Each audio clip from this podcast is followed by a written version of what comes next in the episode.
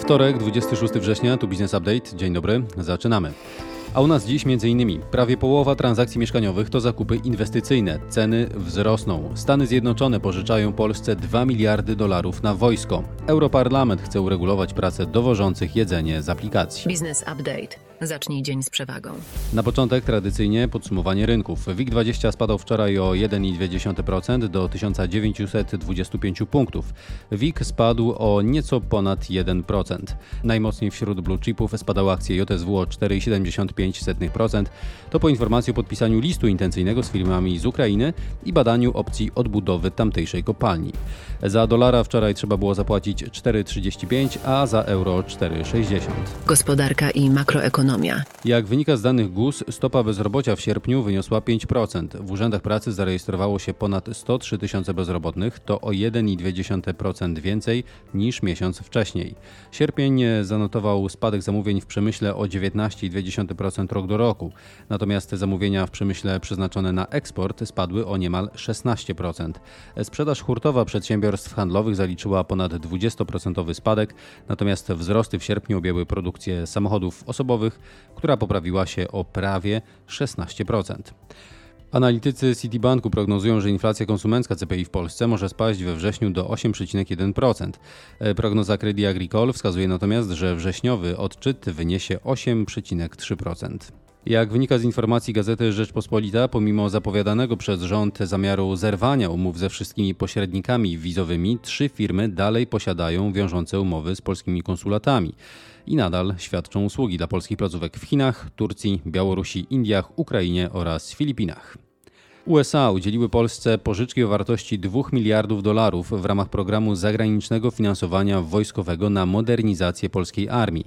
Polska jest niezłomnym sojusznikiem USA, a bezpieczeństwo Polski ma kluczowe znaczenie dla zbiorowej ochrony wschodniej flanki NATO, podano w oświadczeniu Departamentu Stanu USA. Zapełnienie polskich magazynów gazu wzrosło do 99%, podała tymczasem spółka Gas Storage Poland. Informacje biznesowe. Trzy spółki z grupy kapitałowej JSW oraz Greenevia, dawniej Famur, podpisały z ukraińską firmą list intencyjny w sprawie współpracy przy budowie kopalni węgla koksowego.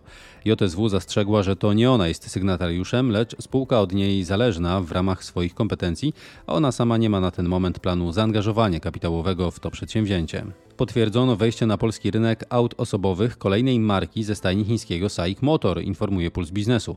W tym przypadku mowa o MG. Obecnie w Polsce można kupić samochody pod brandami Ceres, Maxus e, oraz Skywell, e, które nie zdobyły jak dotąd popularności w naszym kraju.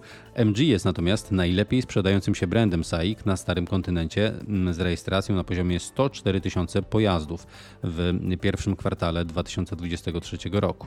Parlament Europejski pracuje nad zmianami przepisów zatrudnienia, które dotkną gigworkerów, a więc osoby pracujące na aplikacjach Glovo, Pyszne czy Uber. Regulacje zapewniają im podwyżki, urlop czy chorobowe. Pojawiają się komentarze, że może to oznaczać koniec tych firm w Polsce i Europie. Niemniej, jak wynika z informacji medialnych, firma Pyszne popiera te zmiany. Teraz informacje biznesowe ze świata. Premier Tajlandii powiedział, że kraj spodziewa się 5 miliardów dolarów inwestycji od Google, Microsoft i Tesla, choć nie sprecyzował, czy to łączna kwota, czy każda z tych spółek tyle zainwestuje oddzielnie. Inwestycje te mogą dać impuls do dalszego wzrostu PKB tego kraju, którego dynamika będzie oscylowała wokół 3% w tym roku. To poniżej pierwotnych oczekiwań. Lego zawiesiło jeden z projektów mających na celu znalezienie alternatywy do obecnie wykorzystywanego w produkcji klocków e, materiału opartego na produktach rafinacji ropy. Jak poinformowała spółka, okazało się, że jest on bardziej emisyjny od obecnie stosowanego. Jednocześnie Lego chce od 2032 roku produkować ze zrównoważonych materiałów. Franczyzobiorcy McDonald's w USA zostaną obciążeni zwiększoną opłatą za lojalność. Wzrośnie ona z 4 do 5% i dotknie nowych franczyzobiorców oraz tych, którzy otwierają nowe restauracje. Warto podkreślić, że stawka nie była zmieniana od ponad 30 lat.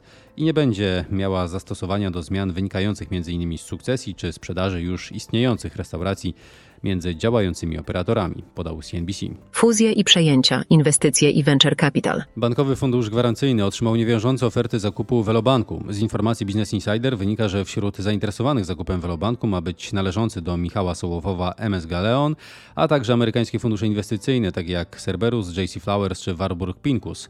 Z końcem września zamyka się etap składania ofert. UOKiK wydał zgodę na przejęcie przez Gemini Polska spółki Apteka Wrzeszcz i Apteka Trójmiasto, ale pod warunkiem sprzedaży trzech aptek. Gemini jest właścicielem 96 aptek, a jej sieć franczyzowa obejmuje 180 placówek. Transakcja pozwoli na przejęcie 33 kolejnych aptek. Jak donosi Puls Biznesu, deweloper Murapol planuje zadebiutować na GPW. Ostatni debiut na parkiecie głównym polskiej giełdy miał miejsce w grudniu 2021 roku. Prawo i podatki. Inwestor giełdowy Krzysztof Z razem z byłymi szefami Powszechnego Towarzystwa Inwestycyjnego zostali oskarżeni o oszukanie obligatariuszy PTI i działanie na szkodę spółki, donosi Puls Biznesu. Rozprawa wyznaczona była na 25 września, jednak proces nie ruszył, ponieważ sąd musiał rozpoznać wnioski złożone przez obrońców oskarżonych. Jednym z nich Krzysztof Z domagał się uznania go za pokrzywdzonego w sprawie, ponieważ sam kupił obligacje PTI warte 2,5 miliona złotych. W ubiegłym tygodniu Bad Polska Trading, Imperial Tobacco Polska, Philip Morris Polska oraz Swedish Match podpisały kodeks rynkowy, który wprowadza regulacje w zakresie standardów prowadzenia sprzedaży beztytoniowych woreczków nikotynowych. Zgodnie z nim firmy zobowiązały się m.in. do sprzedaży saszetek jedynie osobom dorosłym, umieszczania na opakowaniach ostrzeżeń zdrowotnych i podstawowych informacji dla konsumentów. Ministerstwo Finansów opublikowało projekt nowelizacji rozporządzenia w sprawie towarów, których przewóz jest objęty systemem monitorowania drogowego i kolejowego. E, Zgodnie z nim system elektronicznego nadzoru transportu ma objąć kolejne 11 rodzajów odpadów, takich jak farby, lakiery czy kleje. System utworzony przez KAS monitoruje przewóz i obrót towarów wrażliwych. Urząd Patentowy opublikował projekt nowelizacji prawa własności przemysłowej, który ma zostać uchwalony w przyszłym roku. Nowe regulacje mają usprawnić procedury i uprościć system opłat. Ponadto możliwe będzie wstępne zgłoszenie wynalazku oraz depozyt know-how, w ramach którego urząd będzie chronił informacje stanowiące tajemnice przedsiębiorstwa.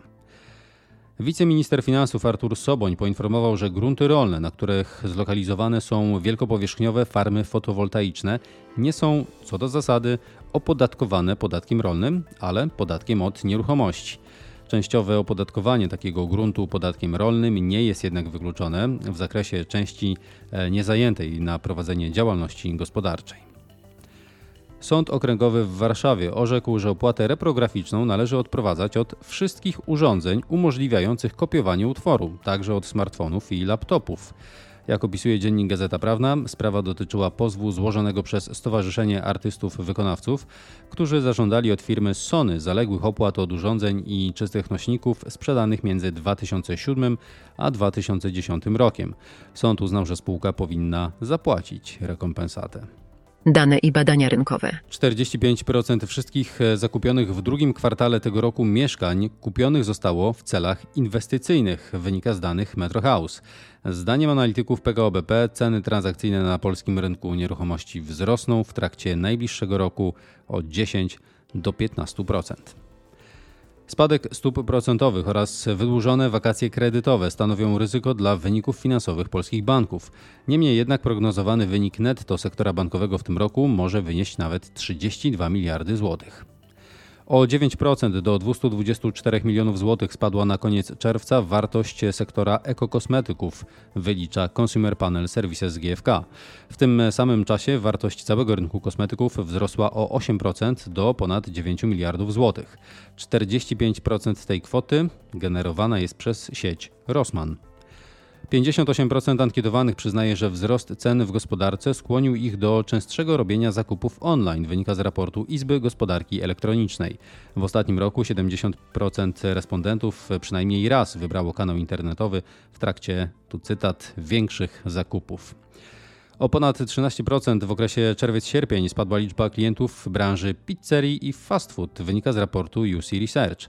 W raportowanym okresie blisko 1 trzecia wizyt w pizzeriach trwała krócej niż 10 minut. Dla 60% pracowników oraz 75% członków zarządów poprawa samopoczucia to wystarczający powód do zmiany pracy, wynika z raportu Deloitte. Dwie trzecie ankietowanych przyznaje, że w trakcie ostatniego roku ich samopoczucie uległo pogorszeniu. A więc życząc Państwu na dziś tylko dobrego samopoczucia, kończymy to wydanie podcastu Business Updates. Zachęcamy do subskrypcji naszego newslettera, to na businessupdate.pl. Tam jeszcze więcej informacji, przede wszystkim wyników finansowych, danych i rekomendacji spółek. Za dziś dziękujemy. Do usłyszenia jutro o poranku.